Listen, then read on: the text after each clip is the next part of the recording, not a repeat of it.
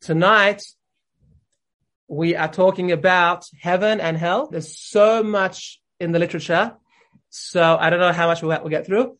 We've got next week. We've got next week as well. So it gives us time to talk. And we're also going to touch on souls and reincarnation, which is a whole nother topic, which we'll do next week. So the Kabbalists explain that God is good and therefore he wants to bestow goodness on humanity. How, ca- what would be the, um, what would be the ideal or ultimate goodness, like the most optimal, the best type of goodness God could bestow? That would be a goodness in which people will not feel that they have gotten something for nothing.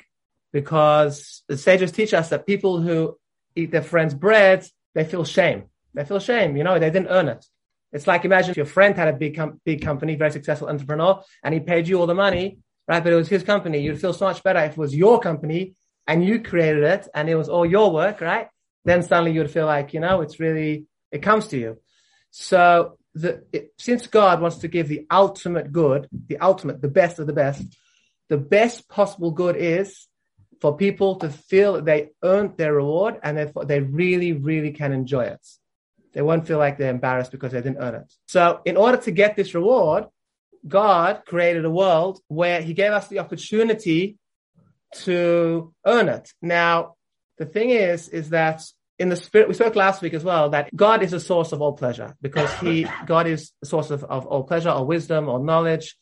And he himself, the Kabbalists explain, is the, is the infinite light, right? Obviously, when we talk about infinite light, we're speaking metaphorically. Uh, God is not uh, physical uh, light, he, but he, is the infinite, the, the Ein Sof, the infinite.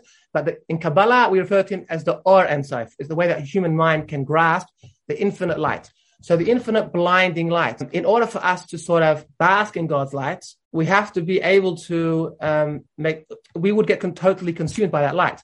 So God made a physical world where He concealed and restricted um, His light in a way that we can then exist without being blinded. In a similar fashion to the same way, if you want to watch a projector screen, you got to turn off all the lights in the room, and then the projector will be able to we able to watch the projector. You want to watch the, the World Cup on the projector, you got to turn all the lights off and you see the projector. If the lights are on, you will not see any projector in the room. It just won't exist because the lights are blinding it out.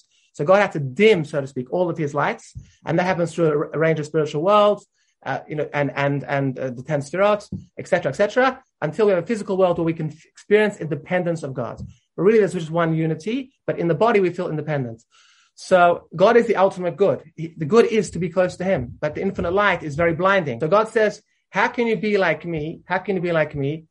In, in, in the physical world, you have a closeness through proximity. You know, when you have time and space, you can give someone a hug, you can be close to them. But in a spiritual sense, how can we be close to God? So the, the answer is, the Kabbalists explain that similarity equals closeness in the spiritual world. Resemblance equals closeness. So we have to remember, in a spiritual world, there is no time and space. So if you are different to something, you're far from it, you can never be close. Because by definition, you're far. You can't just walk next to them. There's no time and space. So you have to be similar to be close. Now, the archetype for this that we can understand in this world is love, right? You can love someone from the other side of the world and feel extremely close to them, or you can hate someone who's sitting right next to you and feel very, very, very distant from them, right? So we already understand this spiritual Kabbalistic concept, right? Through, through the physical expression of love, where if someone you hate is right next to you, you feel very distant from them. But someone who's far away outside the world, you feel that you love them, you feel very close to them. So since similarity, um, similarity equals closeness in a spiritual world, God create, was, gave us the opportunity to become similar to him. Okay. So they, they explain there's three levels of pleasure. The first level of pleasure is your basic animalistic pleasures like eating, drinking, um, getting married, and all the things that we like to indulge in. That's your basic uh, animalistic pleasures. That's the lowest level of pleasure. Marriage is not. Marriage, marriage not. Marriage not. Okay. We have an objection to marriage, so maybe we won't say marriage. Then the second level of pleasure we have is um, is more of a mental pleasures, art, fine art, music, listening to an unbelievable composition, right? That gives you really a very a high level of pleasure. Um, and it's much higher level in the sense it's more consumable. Like if you eat too many, uh, if you drink too much or you eat too many burgers, as much as you enjoy indulging in burgers, you're going to feel sick and going to vomit, right? Uh, It can even be fatal if you have too much, too much alcohol, etc., etc. Too much consumption of physicality and indulgence can be um, fatal. But like fine art, you can enjoy more, right? A good book, good book, a good book, or, or yeah, like we have an author here, Joanne. Um, and then, but then there's a higher level of pleasure, the third level of pleasure, which is a sense of achievement and a sense of acknowledgement and a sense of appreciate of, of being appreciated. So imagine you do a five year course at Harvard and you do a double degree and you're not sleeping at night, you're not going socializing and partying, you know, not going drinking, you're up all night studying in the library and, you, and you're not sleeping and you're stressed and you do your five year double degree. And at the end, imagine your parents have to take out a double mortgage to pay the $250,000 US um, Harvard fees. Like it's like the whole family, yeah, the grandparents are chipping in, right, to pay for it. So at the end, you have a massive function, and the whole family gets together, and what a sense of achievement! Our grandchild, our child, our brother, our nephew, right, passed the Harvard exam. But imagine if someone their whole life worked to solve um, an incurable illness, like God forbid cancer or some terrible illness, and they got the Nobel Prize, and the whole world, right, had a sense of had a, a, a appreciation for them, right? And imagine the sense of achievement and self satisfaction that they would get from a life's work of achievement. There, that is not comparable in any way, shape, or form to the, the lower levels of of pleasure. Just having a drink of wine or listening to some music, it is incomparable. so what God did is He gave us the opportunity through the Torah and the mitzvot, which is um, the Torah is God's knowledge and the mitzvot are God's will, right? He wrapped the, his will in the commandments. And he said, if you keep the commandments, two things are going to happen. Number one, you're going to become similar to me and you're going to be able to bask in my light because you will be similar. So you'll be close to me, right? If you keep my commandments, you will be close to me because resemblance and similarity in a spiritual sense equals closeness. And at the same time that is happening, the more that you refine your character and overcome your challenges and work on yourself, not running after your uh, your your animalistic drives, not not following your your ego, right? The more you're able to rise above and tap into your spiritual self, to your soul, then every time you overcome a challenge, you get a sense of achievement because, and the harder the challenge is, the more satisfaction and achievement you feel, right? The more you have. So if God forbid someone loses their business and it's during Corona, it's very, very challenging and they have to fight and rebuild. Maybe it's a year later, maybe it's two years later. It doesn't happen overnight. They have a, uh, and it's booming better than ever. Their business is better than ever because they've grown as a person. They have more skills. They have a, a, a broader personality. They're, they've been through more life experience. So now, um, they have a bigger sense of self-achievement. Of course, it's challenging, but they feel a greater sense of achievement. So imagine we go through our entire life, overcoming each, each obstacle, each challenge. At the end, God forbid, when the, when, when the coffin is being lowered into the ground, the sense of satisfaction and achievement from a lifetime of work, right, is something that a person did on his own, that he worked on his own, and he became a creator of his own reward. Because the more that he overcame his challenges, the more he created his own self-satisfaction. And he also became a creator because he became similar to God in the sense that he, he was God's partner in creation, in, in helping God be a partner of creation, in creating the world to be more a godlike world, a world that's recreated in God's image. And he recreated his own personality to be in God's image, right? He got an animal when he was born. He got a self um, absorbed, self centered animal. That's what a child is. Not an animal, but self absorbed and self centered. With animalistic drives, a child just gets angry. A child wants food, he cries. A child just expects everyone to help him whenever he wants, the drop of a hat. But the idea is that as we grow older, that's the idea of Bar at 13. Bar at 13 is the neshama, the, the Tov, the, the good inclination, because it's it's the rational mind. We expect someone at, matures at age of 13 and they're able to discern between right and wrong and not be so self-centered and have a broader perspective and think of others and think outside of themselves, which will allow for them to bring God in the picture and will allow them to refine their character and think of others. And so God wanted a world of love, a world of kindness. Let's build a world of kindness. So therefore, to build a world of kindness, we become partners in God's creation. In, in God, we become partners with God in helping to recreate the world in His image. We recreate our own image, our own pers- person in God's image, and we create our own sense of reward through the achievement and satisfaction that we get when we overcome all of our challenges through our whole lifetime. Okay, so now we're trying, now we get uh, some sort of understanding of the high level of reward. We have to now address the topic of the real you. So we touched on the soul last week. We're going to be talking about the soul next week. It's it's what it's one Judaism 101 because we start off the first the first six days of creation, and on the sixth day God created man. What does it say? Hashem ba'apov, and God blew into Adam's Adam's nostrils, and he became a living a living being, and that was uh, that was God blowing. And when you blow, you blow it from your inner essence, right? Your inner essence comes out. So that's where Judaism starts. The, the first idea of the soul is that God blew His essence, which is immortal. God's immortal essence was blown into man, and then man is now has an immortal part to him. So before God blew into man, he was just a physical body without life. And when God blew his mortal soul into him, God's essence, he became the neshama went into man, and now he was joined.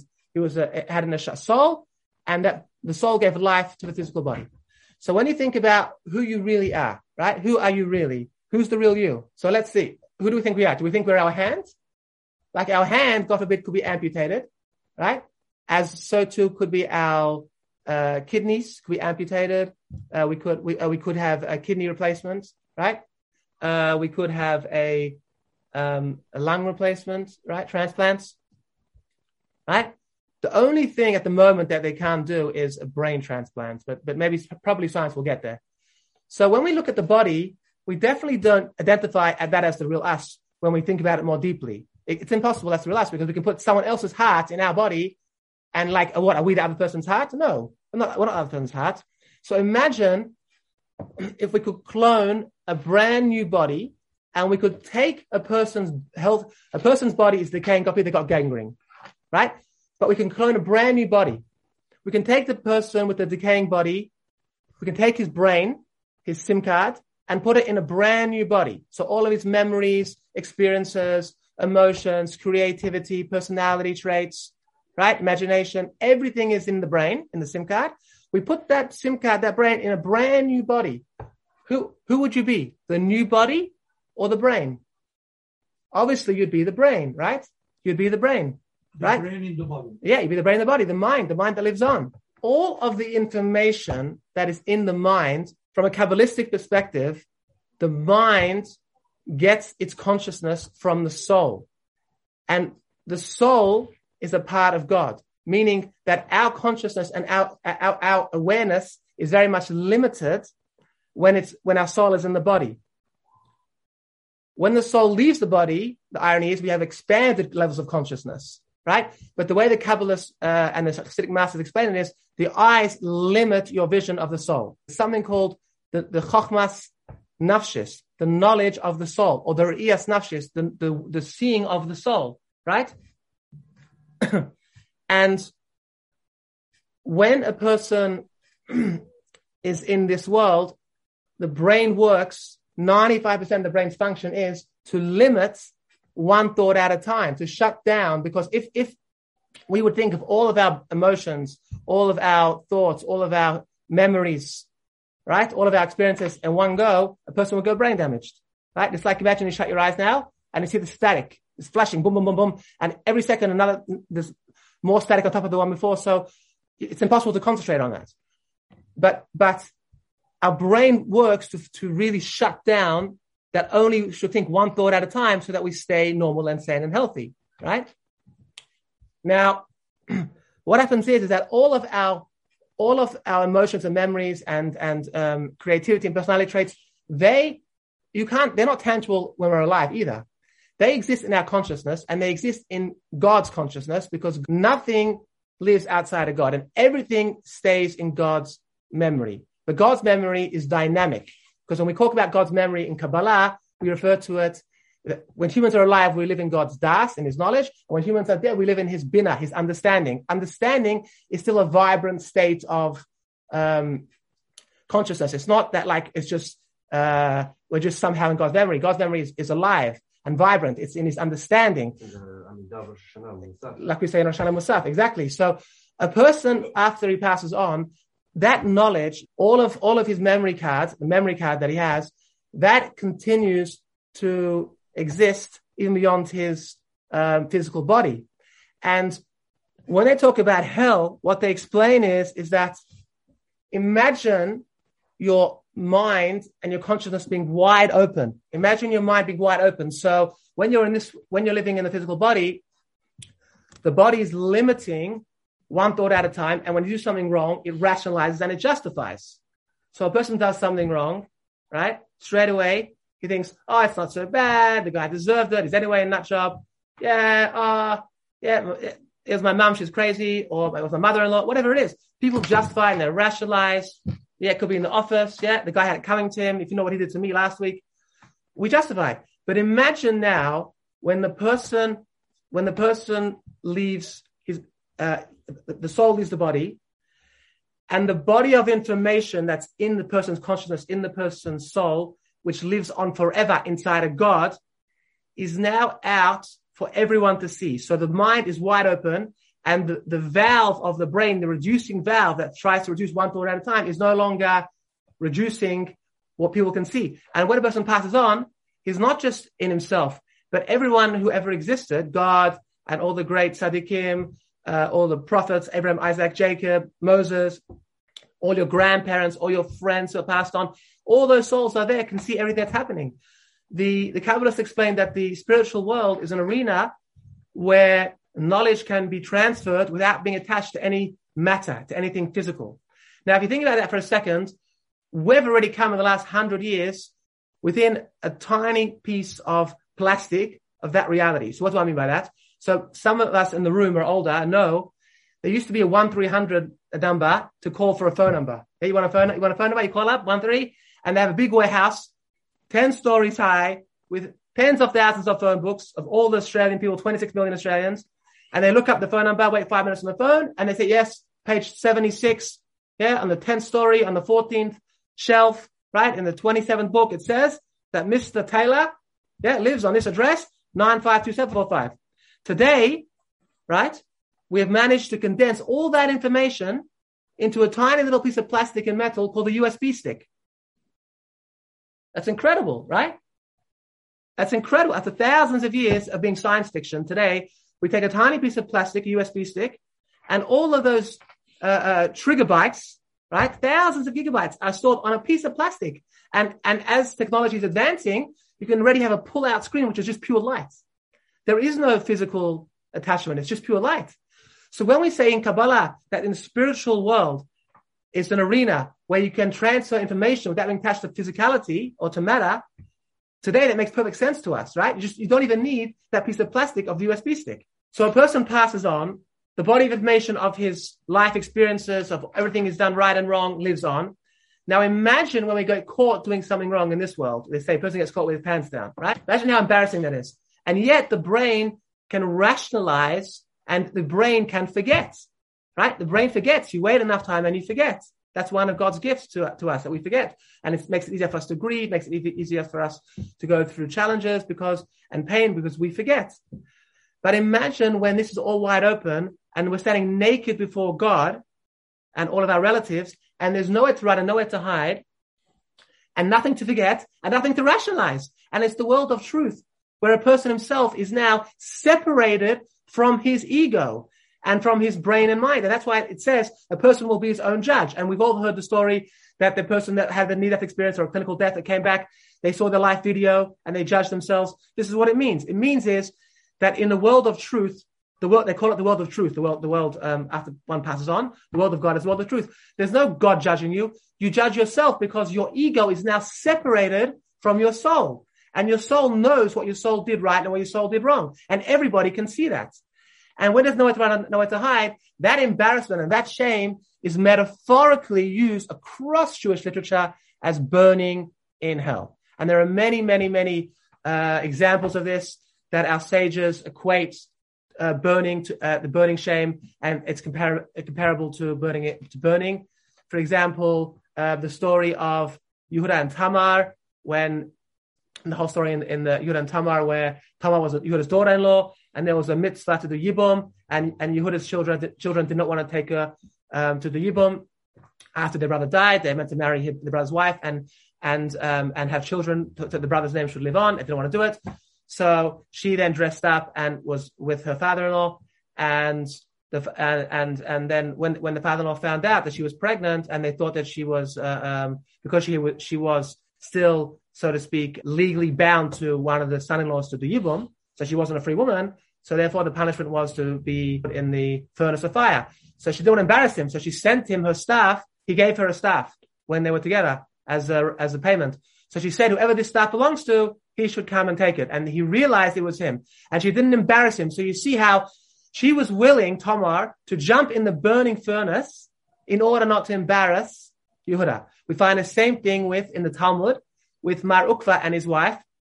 They were giving charity and they didn't want to embarrass the recipient of the charity. And they left it at the door and the recipient ran after them. And in order not to get caught, they ran to a bakery and there was a big oven there and the oven was on. They ran into the boiling oven, the burning oven, and a miracle happened that not, they didn't get killed, but they did that because they didn't want to embarrass the recipient of their, of their charity. So you see, embarrassing someone is a direct correlation with burning. It's, it's even worse to embarrass someone than to get burned. That's what we see. But all throughout Jewish literature, in Jeremiah, in Daniel, in Yoel, all through Tanakh, we find, I can bring you many, many, many sources. We're not going to do it now, but it, it equates the afterlife with the burning shame and the fire of the fire of burning shame. So now that we understand that, what actually happens in hell? Okay. So we understand hell is a burning shame. Okay. Which is a very logical and rational, um, not, not traumatic or, or frightening. We understand we have a chance to, to become God's partners in creation. And I'm going to add on this point here. This is why immorality is the worst possible sin in the eyes of a Jew, in the eyes of God, in the eyes of Judaism and especially with the proliferation of technology and and and what's happening online with all of the terrible non-kosher content, every Jewish male has a bris on his reproductive organ intentionally. The covenant is on the reproductive organ. God could have made the covenant on a person's face where everyone can see it. God could have made the covenant on a person's uh, body, but he made it on the reproductive organ. Why? And the answer is because a Jew's morality in the world right? A Jew's connection to God, a Jew's ability to emulate God is all founded and based the vessel and the tool which we have, right? The, the number one opportunity that we have to emulate God is by being givers and creators, right? Because God is a giver and a creator. And that's the whole thing about Judaism. Judaism is about building a world of love. We said, Olam Chesed a world of love and kindness. That's why you find Rabbi Akiva said, and Hillel both said, when a non-Jew asked Hillel, um, teach me the whole Torah on one foot, he said, what you don't want to do to yourself, don't do to someone else. Right? What you don't want done to yourself. What did Rabbi Akiva say? Love your friend like you love yourself. Right? But people forget this. They think, well, I love my friends, but I don't need to keep God's commandments. But your biggest friend is God. He loves you the most. So you have to love God to keep the commandments. Now, God gave us the ability to be creators like Him. So we are most emulating God when we become creators through reproduction. So if we take this one tool that God gave us, right, that is holy in the sense that it needs to be separated. Holy means separated. Shabbat is holy. Why? It's separated from the rest of the week. The Jewish people are holy. Why? Because they are separated from all the other, other nations of the world. The other nations of the world keep the seven laws of Noah. We are commanded to be a holy nation, a nation of priests, and a holy nation, a light upon the nations. Holy by being separate and having 613 commandments.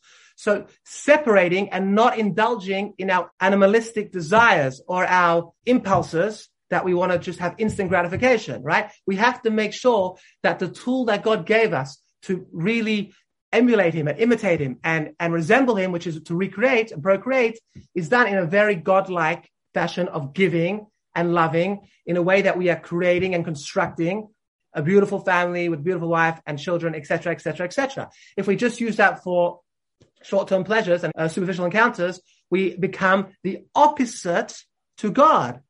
In a, in a, in a, in a, in a Kabbalistic and spiritual sense, we are far, far, far, far from God. So people say, well, God doesn't care what I do by myself in the shower, right? Well, he does because he gave you the opportunity to have life potential, right? To have seed, which is considered the potential to have life. If, if there was no other man on the world that had seed and we destroy this, everybody would be up in arms, right? So we have the potential to procreate and to have the life force that God gave us. And we have to be careful that we use that only in a constructive way. So we become like God. God is not wasteful, right? And God acts with restraint and with discipline. By allowing us to exist, God is acting with restraint because he's withdrawing his light, right? He's restraining his blinding and infinite light to allow, allow us to have the perception of independence from him to allow us to earn our reward. So everything is a gift from God. The Torah and the mitzvot are a gift from God to allow us to become similar to him, to emulate him. In fact, all the Hasidic masters say that every one of the 613 commandments are really just God, God's gifts for, that allow us to be close to him, to get reward. That's what they are. That's how they have to be seen. The idea is that it's a gift. We can be similar to God. We can be creators. We can be givers. And that's, it's all about thinking about other people, right? But in the way that God wants us to. Because if we do it in a way that we want to, we are not allowing God to have expression in the world. God's will finds expression through his commandments, which he wants us to perform. If we want to do things and be spiritual in our own way, that's fine. But we're not giving expression to God's will. And we give expression to God's knowledge and God's wisdom when we learn his Torah, because that's his knowledge and his wisdom. So we can be very spiritual and do whatever we want, right? And do mantras and, and, and, and, uh, and dance and have music and do whatever we want, meditation. But we're not giving expression to God's knowledge unless it's through the Torah, right? We're not giving expression to God's will unless it's through his commandments and his mitzvahs and his, and what he wants us to do. So now that we've understand that, what is hell? So hell is only 11 months. There is no concept in Judaism, and a lot of you already said this. Uh, the Christian idea of hell is corrupted, and the Jewish idea of hell, which is the source, because obviously Christianity took a lot of Judaism and then sort of uh, made their own ideas with it. The Gemara says there is no hell. What the Gemara is saying is there's no eternal hell, right? What we mean by this is there's no eternal hell for regular people. There are some terrible, terrible, terrible people in the world, like Hitler and others. Um, and those people, their souls are cut off forever.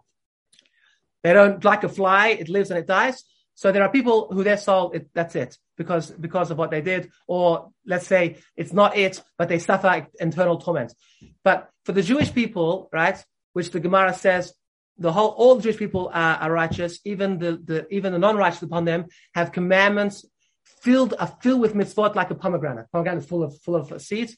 So even the even the Jewish people who are not righteous are full of mitzvot. The Jewish people overwhelmingly, um, everyone, there's no eternal hell. There's 11 months, uh, uh, 11 months, what we would call Gehenom of the embarrassment, and 11 months. What happens is, is that after 11 months, which corresponds to 11 months of the Avelut, here we have 11 months of mourning, of Kaddish for 11 months.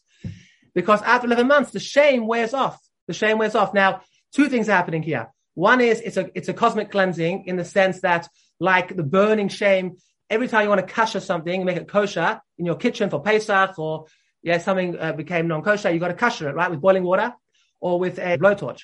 So the burning shame is like a blowtorch. It really cleanses. It takes out what we call the blias, stuff that absorbs, non-kosher stuff that's absorbed in the pot. It takes that all out. So the soul, get all that comes out. Imagine you go to the dentist and your tooth has um, plaque on the tooth, right? And when it when you go to the dentist, every time it's like it's terrible. Like the dentist takes this uh, device and he starts scratching, and it's like you swear to yourself you're never gonna you're gonna brush your teeth twice a day forever, right? Because it's so painful. When you go to the dentist, it's indistinguishable the tooth between the plaque. It's all stuck. It's all one, right? So that's sort of what's happening in, in the 11 months of of the embarrassment, God is separating the plaque from the soul. As well, the embarrassment is a deep sense of regret, which is shuvah, right? What's the main component and ingredient of, of regret? Shuvah. The sense of, I, I want to be, so, I'm sorry, I want to be close to you. So that is happening when you have the 11 months of embarrassment. So after that 11 months, the soul is cleansed, right? After, and, and embarrassment wears off. And therefore the, the Shiva only lasts 11, the, the Avelus only lasts 11 months and the Kaddish only lasts 11 months. And then a person can be, his then his soul is cleansed, which means all of the, um, the shmutz, all of the bad stuff, all of the plaque of the soul, the sins that he did, the embarrassing things that he did, um, the things that he really uh, uh, regrets, right? The things that that that that uh, darkened and blackened the soul, they are all gone, and now the soul is now just a shining ball of light, and he can be similar to God again. However, here's the catch.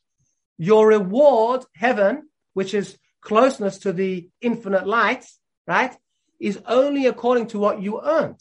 So when you go to the dentist and he gets rid of the plaque, you don't get a brand new tooth out of the catalog, right? That the model has in the catalog. No, you get your tooth without the plaque on it.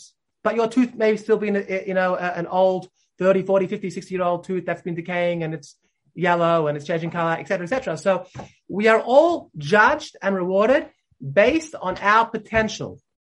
Each person is judged based on his potential. Nothing to do with anybody else. If your potential is a seven and you score a one, you end up after the cosmic cleansing process and the embarrassment and the purification, etc., kashering process and the, and the regretting process, God is going to be, at his infinite kindness, is going to give you a reward. Yes. But you're only going to get the one.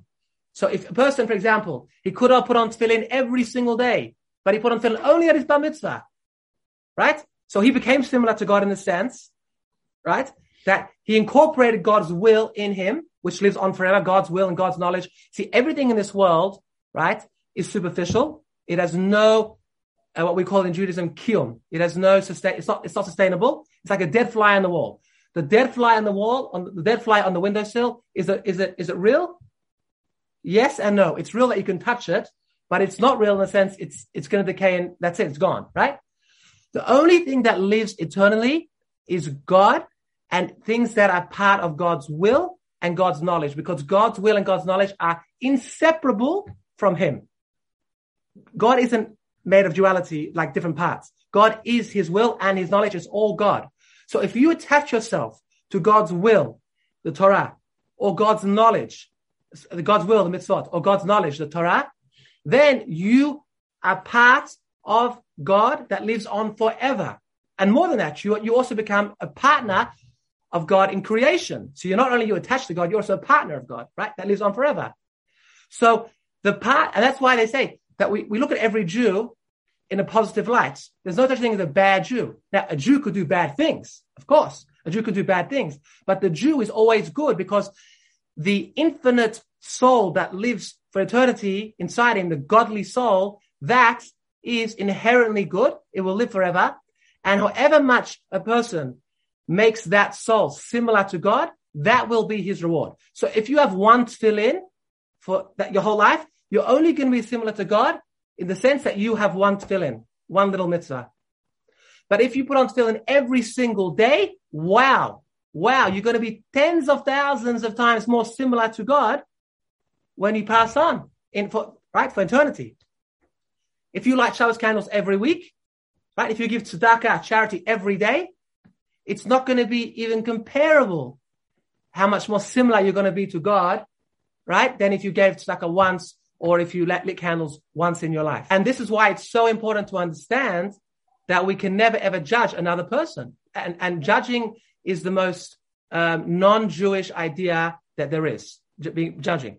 We can tell people there is a mitzvah to help people to help them. If they're doing the wrong thing and they're open and they're receptive to the message, by the way, the way you come closer to Hashem is by doing X, Y, and Z. Um, and they're like, oh, I'm sorry, I didn't know it was wrong. Yeah, or they need support. Sometimes people just have need support, like they, if they're smokers, they need support to encourage them not to smoke. Or if they are, uh, sometimes they have temptation and a friend, good friend can help them, you know? They're at the kiddush, seven layer chocolate cake, they're on a diet, a nudge from their friend, come on, you can control yourself. That's good support. But judgmental, being judgmental is the most anti-Jewish thing. Why? Because how free will actually works is, is that we don't actually have free will on everything. For example, right? You don't have free will now to go and kill your spouse. Now, maybe it's in the realm possibility, but let's say 98% you're not going to do it. 98%. So how they explain this is the following. That imagine you have a battlefield with two armies, right? Two armies are coming on a battlefield. If I can use this as an example, right? The two armies are coming. Now, if I divide this middle, in the middle, divide this in the middle of this tissue, okay? So, this is the one army here. This is the Roman army on this side. Okay. Then I turn the tissue. This side is the Greek army. On this side is the Greek army. Okay. Now, they're going, both these sides have already been conquered. They're going to meet at a spot, at a point in the middle. In the middle of the two camps, there's going to be a spot where a war is going to take place. The Greek army on this side and the Roman army on that side. So the actual place of war is going to take place the nakuda, the dot, the point of war will take place over here, right in the middle, right? So that's how it works with a human's free will. We don't have free will in everything. What happens is, is that a person, the more he works on himself, the more he grows, the more his free will changes. So, for example, uh, right now you don't have free will to go and kill someone, but maybe you do have free will that if you're uh, if you're driving your car and someone cuts you off, not to curse and scream at them. Maybe, for example, you your friends, you have the ability to control yourself not to speak lashon hara, gossip. Thank you about your friends. That's within the the your free will range. But um, not everyone has free will now to, for example, give a million dollars of charity or just pack up their business and sit and learn Torah 24 hours a day or not sleep at night, you know, and just learn Torah all night, right? not everyone has that type of free will. So everyone, so that's why the rabbis teach us, the sages teach us that if you gave $10,000 of charity, maybe it's not enough. Al tamin Don't believe in yourself until the day you die, because maybe you didn't do enough. Maybe you should have given $20,000 of charity. You learned one hour. Maybe you should have learned two hours right? We don't even know our own point of free will. We always have to try our best. But at the same time, we can never be too despondent.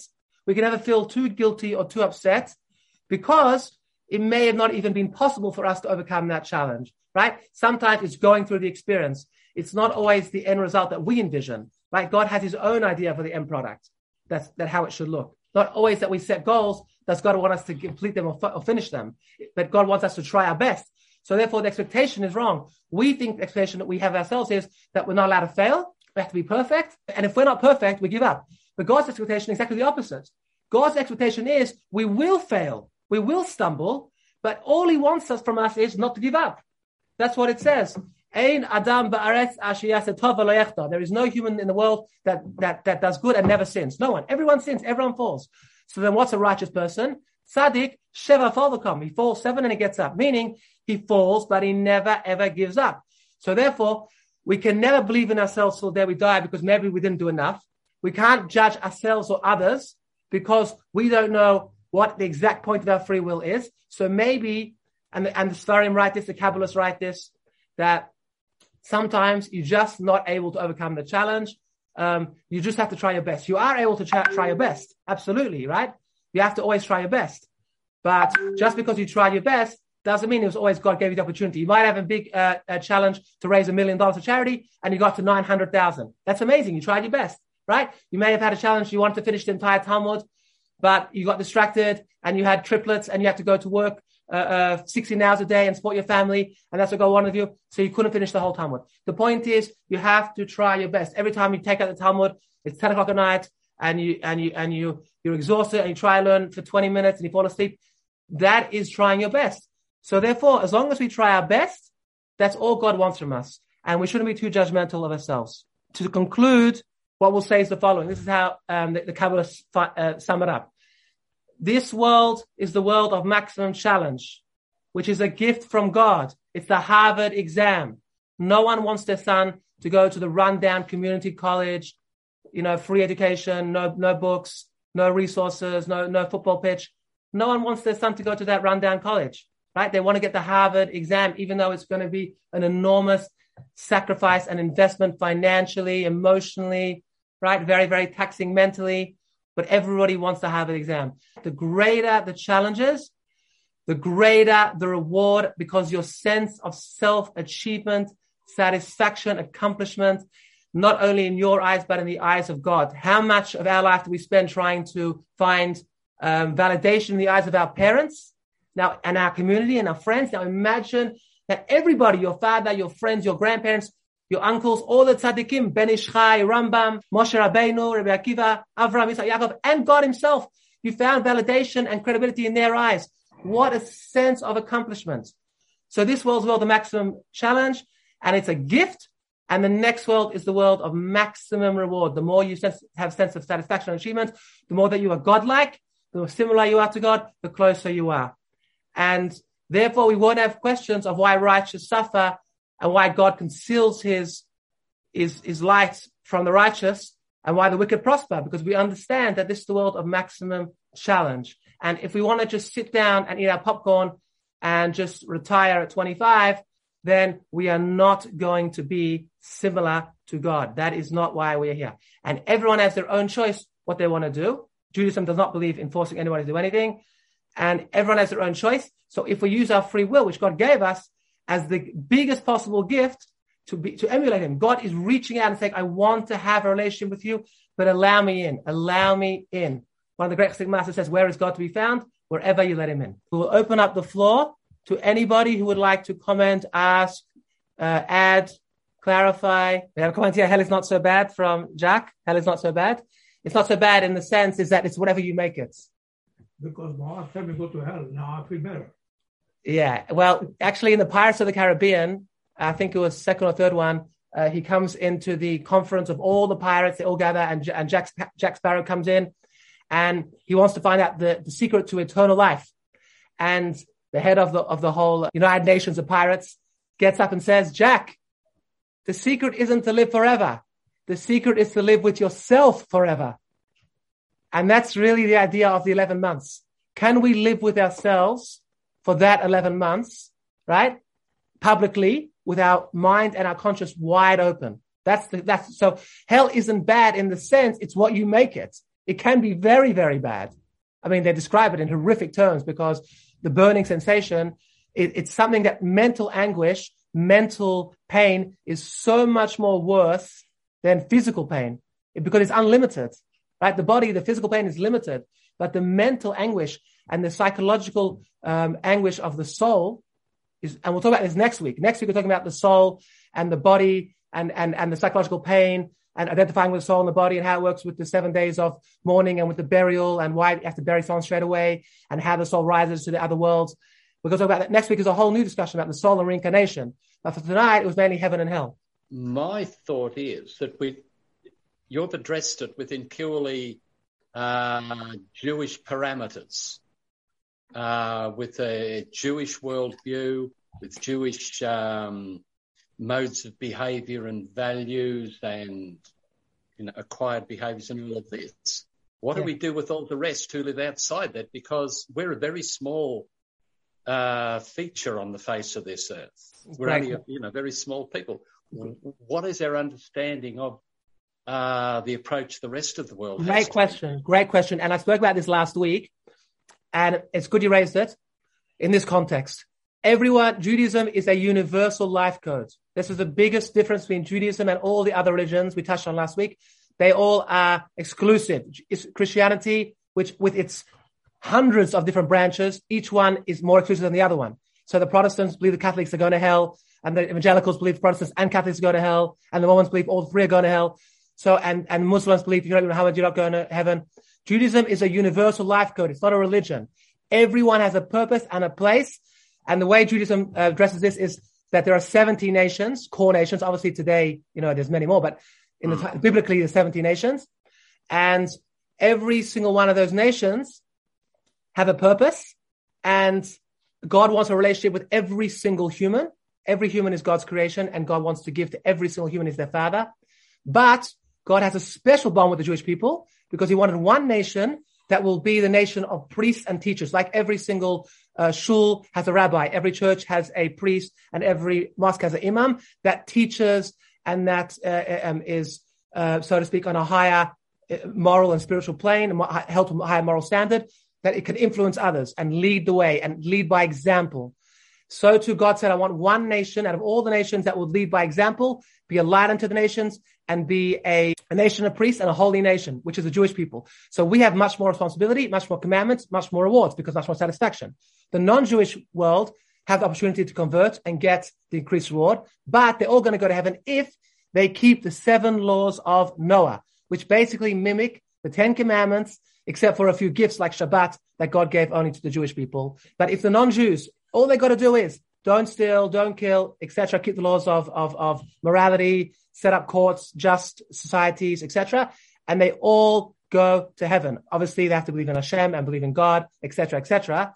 Um, it can't be idol worshippers, obviously. If they believe in God and they want to emulate Him and be close to Him and have a relationship with Him, they all go to heaven. But that's not the same heaven, and I've just explained to you why. Because the heaven of keeping 613 commandments, being persecuted for 2,000 years, going through Spanish inquisitions, giving up your uh, your whole family burning at the stake, never selling out God because of that faith and that integrity in the relationship, right? To be one with God and to keep the, and it's harder to live every day and sanctify God's name than it is to die. If you die, you die once for God's name. But you live every day sanctifying God's name. It's, it's incredibly difficult. So therefore, the sense of satisfaction and achievement is much greater, um, hence the reward and the sense of achievement is much greater. But they all go to heaven. Everyone goes to heaven if they do the right thing. Absolutely. Excuse me. Is the soul directing the body? Excuse me. Is the soul directing the body? Yes, there's a soul is directly in the body. Next week we'll talk about this. Is the soul directly in the body? There's five levels to the soul, five levels, and it's and we're going to talk about it next week. But how it works is is that I spoke before about God's infinite lights and turning off the lights in the room to allow the projector to be seen. So how it works is as God's lights are dimmed, it's called and referred to in Kabbalah as spiritual worlds. So in the higher world, there's more of God's light, hence more revelation. You can, you can see more godliness. But, but as we go through the world, God's light is more withdrawn and, and, and there's more restraint and more concealment. And until we get to this world, the same is in the human soul. Those great tzaddikim, those great righteous people, Hasidic masters, Kabbalists, that are able to, uh, to tap in to the higher levels of their soul are really tapping into higher levels of consciousness, right? So the soul has five levels. We'll talk about next week, but it's nefesh, ruach, neshama. The neshama is the bridging one, which when we sleep at night goes up, and then chaya and yechida. And we'll talk about next week which ones are where. But basically, those that can tap into the highest levels are broadening and advancing their their, con- their consciousness, right? And there's more of God's light revelation because there's less concealment. That's how it works. So yes, it is in the body, but it's different levels. Some le- some of the soul's in, some of the soul hovers above. It, it the soul is got is multi-layered. Soul Directs the body. direct the body. The body act according to the soul. Right. And there should be. It should be the soul. The body should act according to the soul because the soul is, is giving life to the body. But Right. if the act, if the body dies, Yeah. the soul suffer. Right. Yes, because the body is only a uh, clothing to the soul.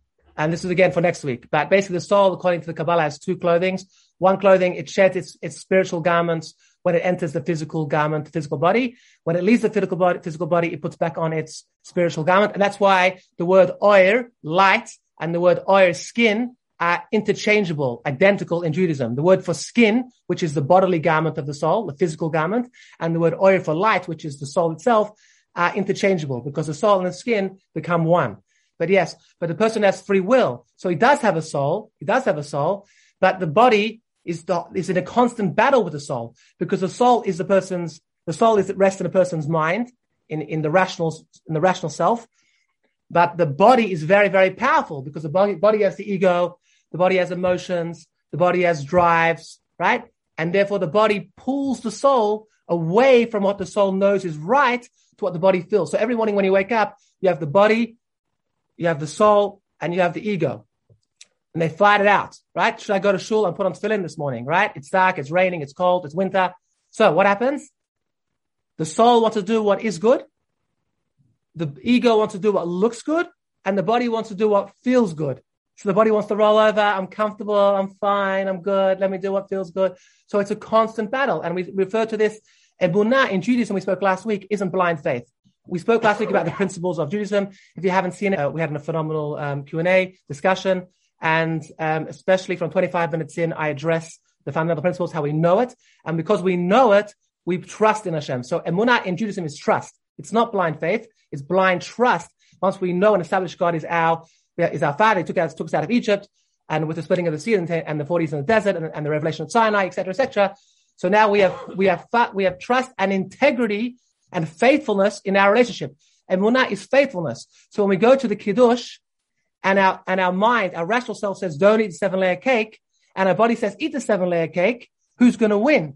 So if we have the right, if we have the right integrity, right, then our neshama will win. But very often people do smoke and do drink and do uh, run after attractive people, even though it's bad for their wife and their kids and their family and themselves, because they they just they're human, right? So it's a constant battle, and that's the thing. We have to try and and not allow our body and our social society um, to distract us especially today with all of our distractions with, with, social media, we're constantly distracted and we're not allowing for our rational self to think and, and critically analyze and critical thought, right?